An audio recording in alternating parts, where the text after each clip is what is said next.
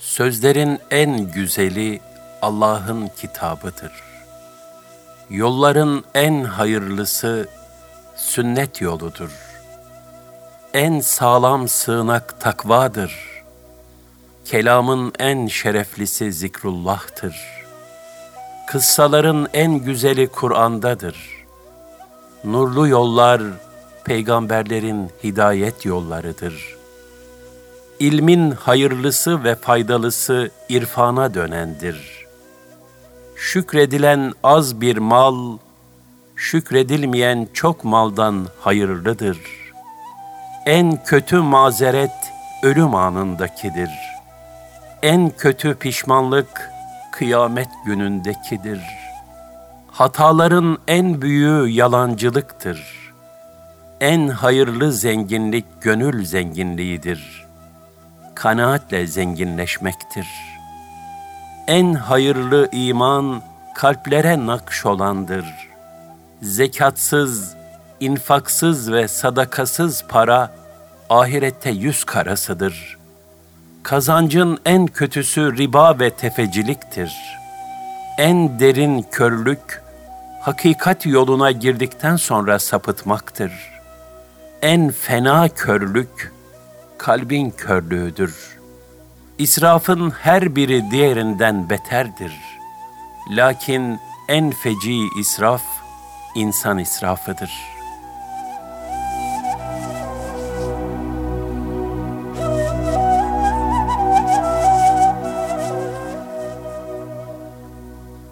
Ön söz Bizleri Fahri Kainat Efendimiz'e sallallahu aleyhi ve selleme ümmet olma bahtiyarlığına erdiren Allah Teala'ya sonsuz hamdü senalar olsun. Bütün alemlere rahmet olarak gönderilen ve biz ümmetine örnek şahsiyetiyle eşsiz bir faziletler medeniyeti kuracak hayat düsturları lütfeden Peygamberler Sultanı Hazreti Muhammed Mustafa sallallahu aleyhi ve selleme de sonsuz salatü selam olsun.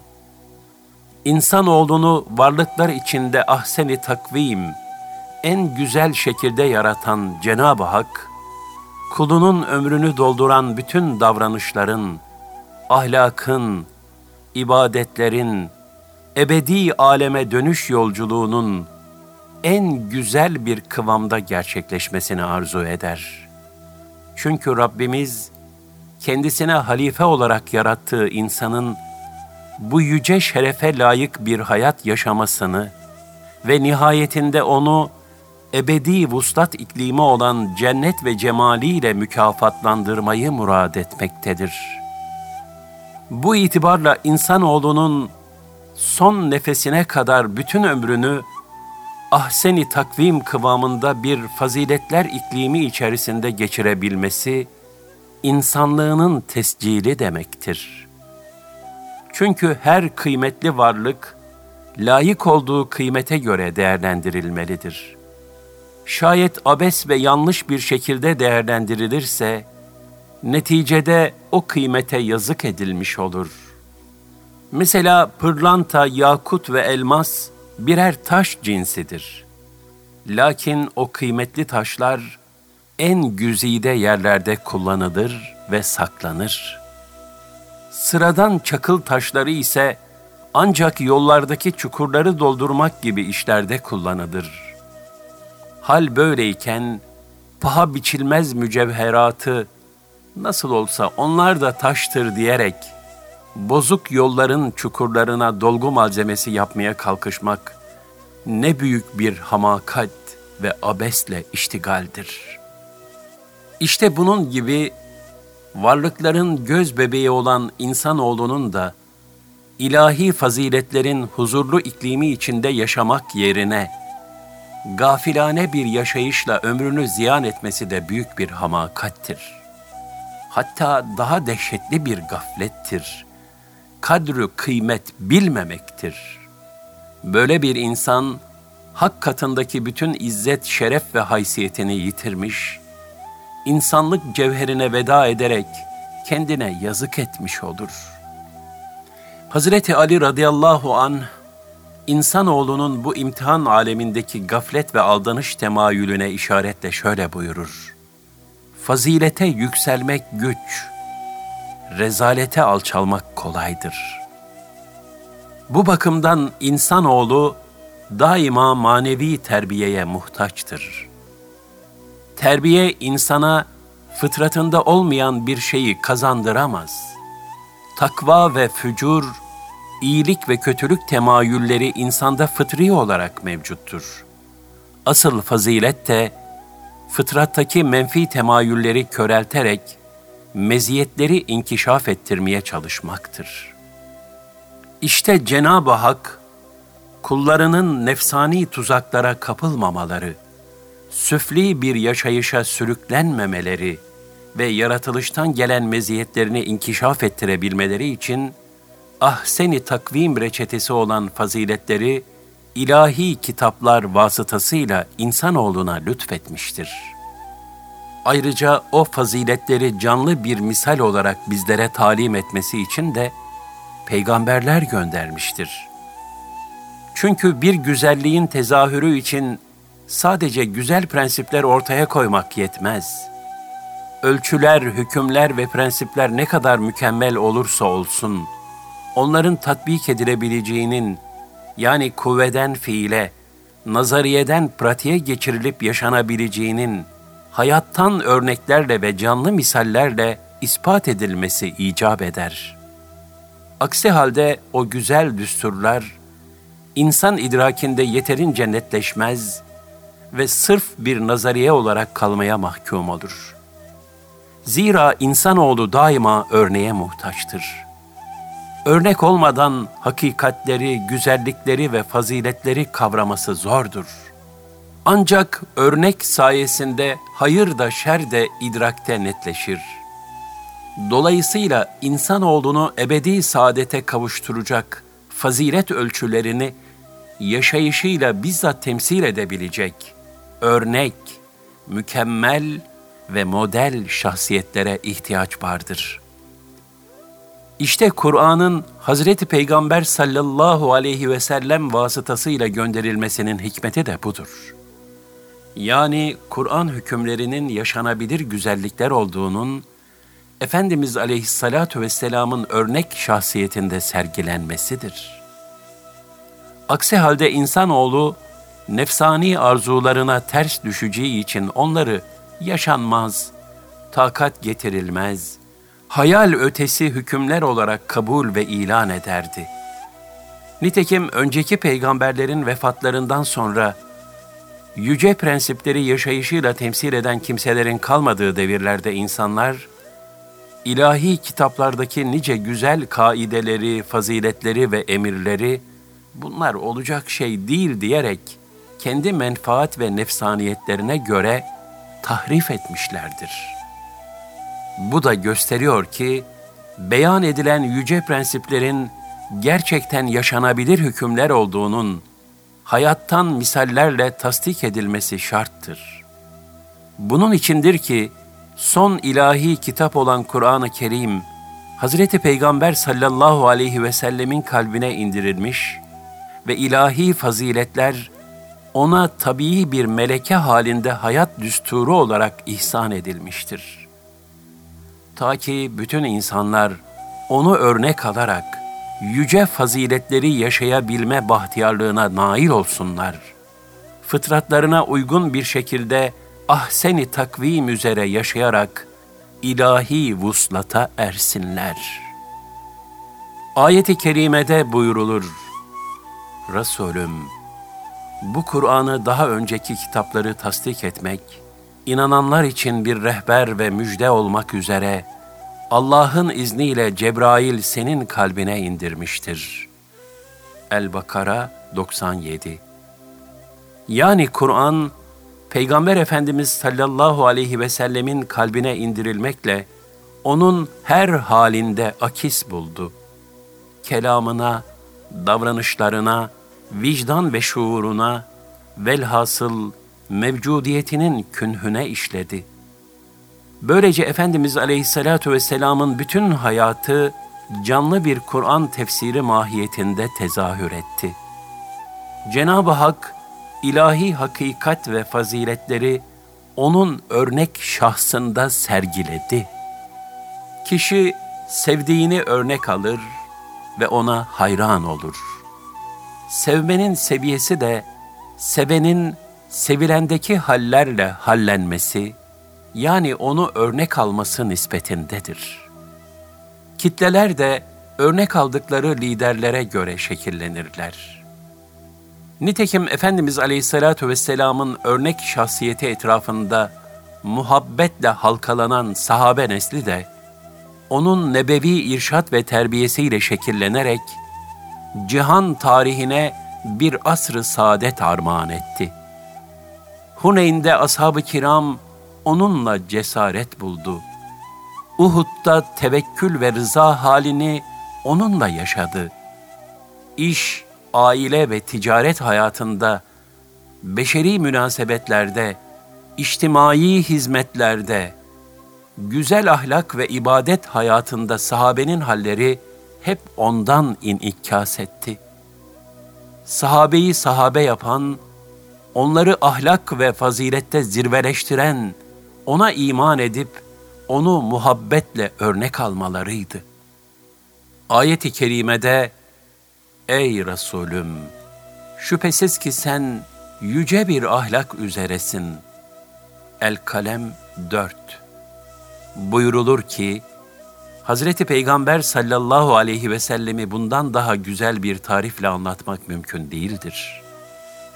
Cenab-ı Hak, insanlık aleminde tezahür edecek yüce ahlak ve faziletlerin zirvesini bütün insanlığa onun örnek şahsında sergilemiştir. Bunun içindir ki inanan inanmayan herkes Efendimiz Aleyhisselatü Vesselam'ın yüce ahlak ve faziletine hayrandır. En azılı müşriklerden olan ve biz senin emin ve sadık olduğuna kaniyiz lakin getirdiğini istemiyoruz diyen Ebu Cehil'den tutun da, günümüz münkirlerine kadar pek çok güya seçkin kafa, Peygamber Efendimiz sallallahu aleyhi ve sellemin yüce şahsiyetini itiraf etmiştir. Tarih onun faziletini her asırda en zirvede tescil etmiştir. İşte bunlardan biri, Amerikalı ilim adamı Michael Hart, 1979 yılında dünyanın gelmiş geçmiş en tesirli 100 büyük insanını seçme çalışması yaptı. Büyük insanların kabiliyetlerini, mücadelelerini, icraat ve başarılarını bilgisayara kaydetti.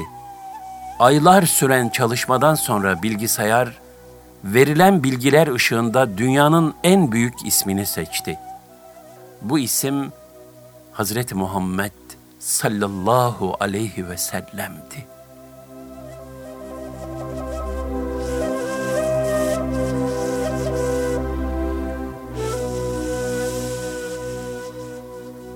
Araştırmanın ardından Fransız dergisi Le Point, Hazreti Muhammed sallallahu aleyhi ve sellemi 1979'da yılın adamı seçti. 29 Aralık 1970 tarihli gazeteler habere yer verirken bunun gerekçesi olarak şunları yazdılar. Hazreti Muhammed sallallahu aleyhi ve sellem 571 632 yılları arasında yaşamış olmasına rağmen dünyadaki tesiri çığ gibi büyüyor ve milyonlarca insan hala onun gösterdiği yolda yürüyor. Çünkü onun gösterdiği yolda yürümek insan olduğu için yegane kurtuluş, huzur, saadet ve rahmet kapısıdır. Onun izinde yürümek, faziletlerle dolu bir ömür sürmeye vesiledir. Onun izinde yürümek, canlı bir Kur'an olabilme sırrına ermektir. Unutmayalım ki, tarih boyunca Peygamber Efendimiz Aleyhisselatü Vesselam'a muhabbet ve onu iman heyecanı ve vecdiyle takip şerefinin sancaktarlığı şanlı milletimize nasip olmuştu. Bu gerçek millet fertlerinin her birini küçük Muhammed manasına gelen Mehmetçik diye isimlendirmiş olmamızla da sabittir.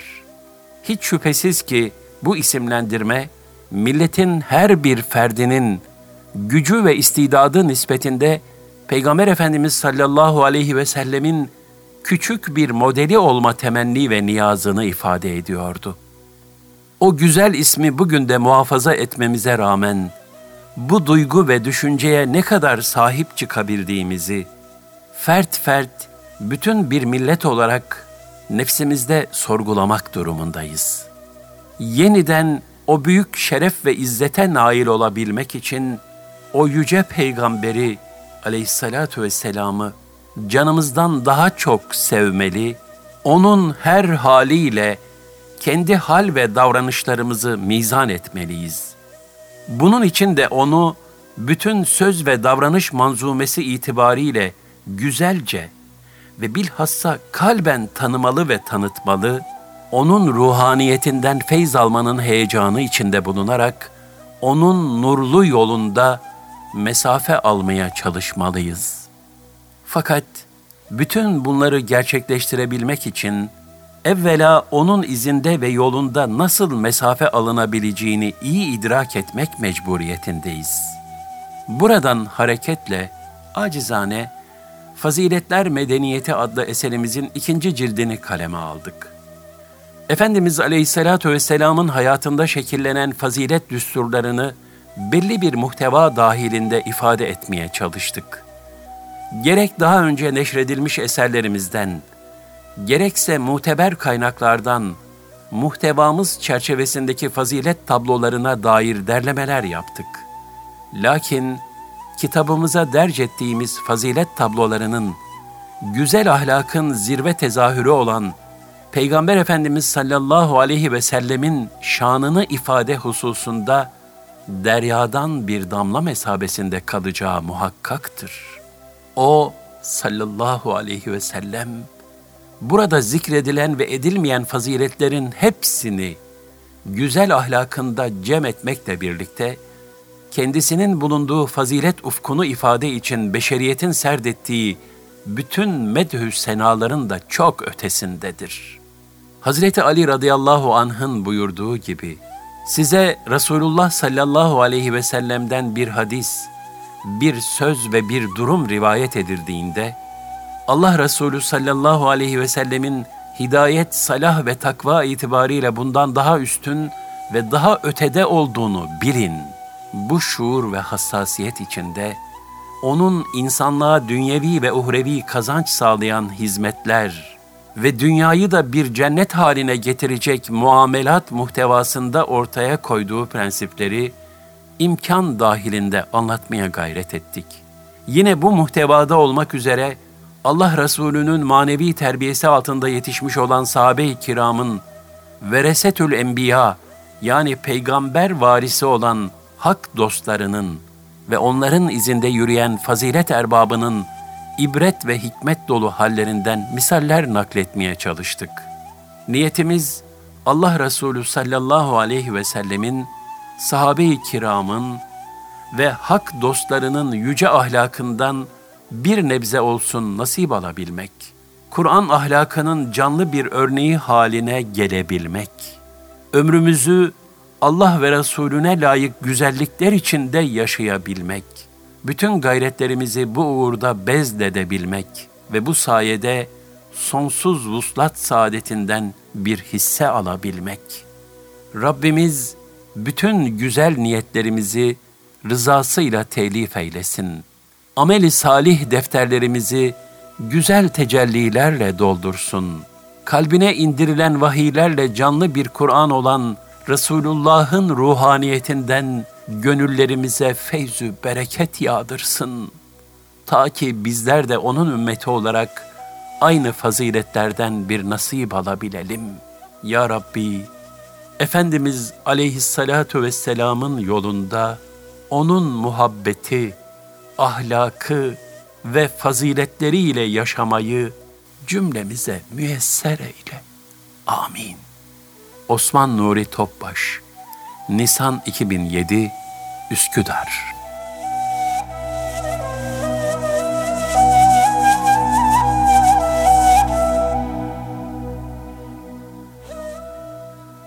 Birinci Bölüm Hizmet Seyyidül kavm hadimuhum. Bir kavmin efendisi onlara hizmet edendir. Bugün Allah için ne yaptın?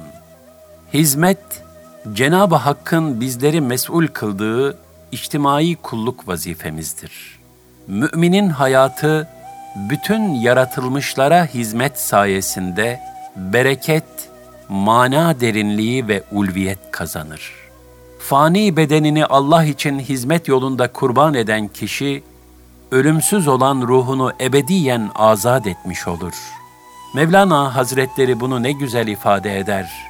İbadet ederek, ihsan ve ikramlarda bulunarak ve halka hizmet ederek elde edeceğin gönül gözüyle bu gördüğün çeşitli renklerden başka renkler görürsün.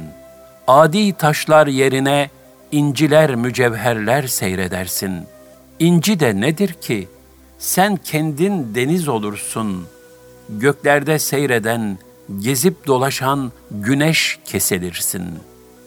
Cenab-ı Hak biz kullarına sayısız nimetler bahşetmiştir. Bu nimetlerle de mahlukatına hizmet etmemizi murad etmektedir. Kendilerine lütfedilen nimet ve imkanlara rağmen bencilce davranıp hizmete koşmayanlar ve hayatlarını yalnız şahsi menfaatleri çerçevesi içinde yaşayanlar meyvesiz bir ağaca benzerler. İnsanoğlu bu yönüyle adeta bir çınar ağacı gibidir. Çınar ağacı büyük bir ihtişama sahiptir. Asırlar boyunca da yaşayabilir. Lakin çınar ağacının herhangi bir meyvesi yoktur. Hatta gövdesinden kereste bile olmaz. Sadece yakılacak odun olarak kullanılabilir. Fakat bir zeytin ağacı dikildikten bir sene sonra hemen meyve vermeye başlar. Halbuki bir çınar kadar ihtişamı da yoktur. İnsan da zenginlik, sıhhat, ilim vesaire gibi maddi ve manevi bakımdan muhteşem imkanlara sahip olduğu halde çınar ağacı gibi meyvesiz yaşarsa kendine yazık etmiş olur. Akıllı bir insan zeytin ağacı misali hemen meyve vermeye yani etrafına faydalı olmaya bakmalıdır. Onun meyvesi ise mahlukata hizmettir. Cenab-ı Hak hizmete büyük bir sır lütfetmiştir. Allah'a ibadet etmek için yaratılan insana hizmet, bir nevi Allah'a ibadet makamındadır. Allah Teala dinine hizmet eden ve kullarının sıkıntılarına çare olmaya çalışan kimselerin hususi sıkıntılarına kefil olur. Bütün meşguliyeti kendi derdinden ibaret olanları ise dertleriyle baş başa bırakır. Hizmet, nefsin hodgamlığından kurtularak diğergam bir ruhla mahlukata yönelmek suretiyle Allah'ın rızasını aramaktır. Samimiyetle yapılan hizmetler hakikatte Hakka vuslat iştiyakının davranışlara aksetmiş bir ifadesidir. Her mümin Allah'ın rızasını kazanabilmek için mensup olduğu cemiyete güzelce hizmet etmeyi mühim bir vazife bilmelidir. Zira hayatında hizmeti düstur edinen kimse, yaşadığı cemiyette hangi mevkide bulunursa bulunsun, hak katında pek kıymetli bir makam sahibi demektir. Nitekim hadis-i şerifte bir kavme hizmet eden kimse, ecir ve mükafata nailiyet bakımından onların en büyüğü, efendisidir buyurulmaktadır. Ebu Hureyre radıyallahu anh'ın rivayetine göre Peygamber Efendimiz sallallahu aleyhi ve sellem şöyle buyurmuştur. Bir kimse yol üzerinde bir ağaç dalı gördü ve Allah'a yemin ederim ki bunu Müslümanları rahatsız etmemesi için buradan kaldıracağım dedi.'' Kaldırdı ve bu yüzden cennete nail oldu. Bir şahıs yolda yürürken önünde bir diken dalı gördü ve onu kenara attı. Bu sebeple Allah ondan razı oldu ve kusurlarını affetti. Unutmamak gerekir ki Hakkın rızası bazen samimiyetle yapılan küçücük bir amelde gizlidir. Dolayısıyla küçük büyük demeden her türlü faydalı hizmete koşarak devamlı surette Hakk'ın rızasını aramak icap eder. Hak katında en makbul amel, Allah rızası için insanlara hizmet etmek ve güzel ahlak sahibi olmaktır.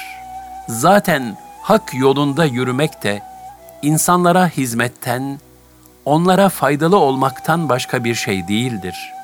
Peygamber Efendimiz Aleyhisselatü Vesselam, insanların en hayırlısı, insanlara faydalı olandır buyurmuştur. Nitekim ilahi rızaya muvafık düşen küçük bir hizmet, yerine göre nice nafile ibadetlerden üstün olabilmektedir. Bu hakikatin asr-ı saadette yaşanmış bir misali şöyledir. Sıcağın pek şiddetli olduğu bir seferde Hazreti Peygamber sallallahu aleyhi ve sellem uygun bir yerde konaklamışlardı. Sahabenin bir kısmı oruçluydu. Oruçlu olanlar yorgunluktan uykuya daldılar. Oruçlu olmayanlarsa gölgelenecek çadırlar kurdular, abdest almak ve hayvanları sulamak için su taşıdılar, oruçluların hizmetlerini gördüler. İftar vakti geldiğinde Resulullah sallallahu aleyhi ve sellem, bugün oruç tutmayanlar daha fazla ecre nail oldu buyurdular. Hazreti Peygamber sallallahu aleyhi ve sellemin ömrü baştan sona bereketli hizmetlerle süslenmiştir. Evvela o bütün hayatını insanların hidayete ermesi ve iç alemlerinin manevi güzelliklerle tezyin edilmesi gibi ulvi bir hizmete adamıştır. Bununla birlikte diğer zahiri hizmetleri de en güzel bir şekilde ifa etmiştir. Mesela Kabe yenilenirken Kuba Mescidi ve Mescid-i Nebevi inşa edilirken, hendek kazılırken, ashabının bütün ısrarlarına ve mani olma gayretlerine rağmen onlarla birlikte çalışmıştır. Bir kır gezisinde herkes bir iş aldığında Allah Resulü sallallahu aleyhi ve sellem de odun toplama vazifesini üstlenmiş, ashabının biz sizin yerinize de yaparız diye ısrar etmelerine rağmen kabul etmeyip aldığı vazifeyi ifa etmiştir. Yine kendisine gelen kabile temsilcileriyle yakından ilgilenmiş ve bizzat onların hizmetinde bulunmuştur. Yanına bir ziyaretçi geldiğinde evdeyse hemen altına bir minder vermiş, dışarıda ise ridasını çıkarıp misafirinin altına sermiştir. Fahri kainat sallallahu aleyhi ve sellem Efendimiz'deki bu yüksek tevazu ve hizmet ruhu bütün ümmet için eşsiz bir numunedir. Esasen onun hayatı baştan sona hakka, insanlığa ve bütün mahlukata hizmetle geçmiştir. Onun yetiştirdiği mübarek nesil de hayatlarını Allah ve Resulüne amade kılmış, Allah yolunda hizmet hayatlarının en büyük lezzeti haline gelmiştir.'' kardeşlik duygularının zayıfladığı, içtimai huzur ve sükunun kaybolduğu, kin ve husumetin çoğaldığı zamanımızda bu hizmet ruhuna daha fazla ihtiyaç hissedilmektedir. Böyle zamanlarda yapılan ufacık bir hayır ve hizmete Cenab-ı Hak çok büyük mükafatlar ihsan eylemektedir. Bu hususla ilgili olarak İmam Rabbani Hazretleri şöyle buyurur. Peygamber Efendimiz sallallahu aleyhi ve sellemin sünnetine ve onun getirdiği hükümlere tabi olma nimetine eren kimse ne kadar bahtiyardır. Bugün onun dininin hak olduğuna inanarak yapılan küçük bir iş bile büyük işler mesabesinde kabul edilir. Dolayısıyla kendimizi ve nesillerimizi Allah Resulü sallallahu aleyhi ve sellemin hizmet aşkıyla tezyin etmeliyiz.'' her türlü hizmeti severek ve şefkatle ifa eden fazilet timsali müminler haline gelmeliyiz. Ancak yapılan hizmetlerin hak katında makbul olması bazı şartlara bağlıdır. Buna göre hizmet, ihlas, merhamet ve diğergamlık dolu bir gönülle ve sadece Allah rızası için yapılmalıdır.'' hizmette yavaş ve tembel davranmak, iyi niyetle bile olsa işleri ağırdan almak, hizmetin değerini düşürür. Yapılan bir hizmetle Hakk'ın rızasına nail olabilmek için onu büyük bir nimet bilmek ve ibadet vecdiyle ifa etmek gerekir. Asr-ı saadette yaşanan şu hadise bu hususta ne ibretli bir misaldir. Resulullah sallallahu aleyhi ve sellem ashabının bir kısmını gazveye göndermişti. İçlerinden biri geri kaldı. Ailesine Resulullah sallallahu aleyhi ve sellemle birlikte öğle namazını kılayım, sonra kendisine selam verip veda edeyim düşüncesiyle geri kalıyorum. Bir de bana dua buyursun ki, o dua benim için kıyamette şefaatçi olsun dedi. O zat, Resul-i Ekrem Efendimizle namaz kıldıktan sonra ona yöneldi ve selam verdi. Resulullah sallallahu aleyhi ve sellem, arkadaşlarının seni ne kadar geçtiğini biliyor musun dedi. Sahabi, evet sabah erkenden aldıkları mesafe kadar beni geçtiler dedi. Bunun üzerine Resulullah sallallahu aleyhi ve sellem, nefsimi elinde tutan zata yemin ederim ki, onlar fazilette seni doğu ve batı arasındaki en uzak mesafe kadar geçtiler buyurdu. Diğer bir rivayette ise, yeryüzündekilerin tümünü infak etsen, onların o erken çıkışlarındaki fazileti elde edemezsin buyurdu. Bu sahabi kendince iyi bir niyetle hizmetten geri kaldığı halde, Fahri Kainat sallallahu aleyhi ve sellem Efendimizin ihtarına muhatap oldu. O kişi Allah Resulüne yakın olarak onu memnun etmek isterken, Efendimiz sallallahu aleyhi ve sellemin mübarek kalbi pakini mahzun eyledi. Demek ki en mühim şey Allah yolunda muhabbetle hizmet edebilmektir. Şahsi hazlar ve telakkiler sebebiyle topluluktan ayrılarak hizmetten geri kalmak, büyük manevi kayıplara yol açmaktadır. Halbuki Cenab-ı Hak, birlik ve beraberlik içinde hizmet etmemizi murad etmektedir. Nitekim ayet-i kerimede buyrulur. Allah kendi yolunda kenetlenmiş bir yapı gibi saf bağlayarak savaşanları sever. Es-Saf 4 Muhabbet, zahmetleri rahmete inkılap ettiren en tesirli bir iksirdir. Muhabbetle yapıldığında en ağır hizmetler bile kolaylıkla ve huzur içinde ifa edilir.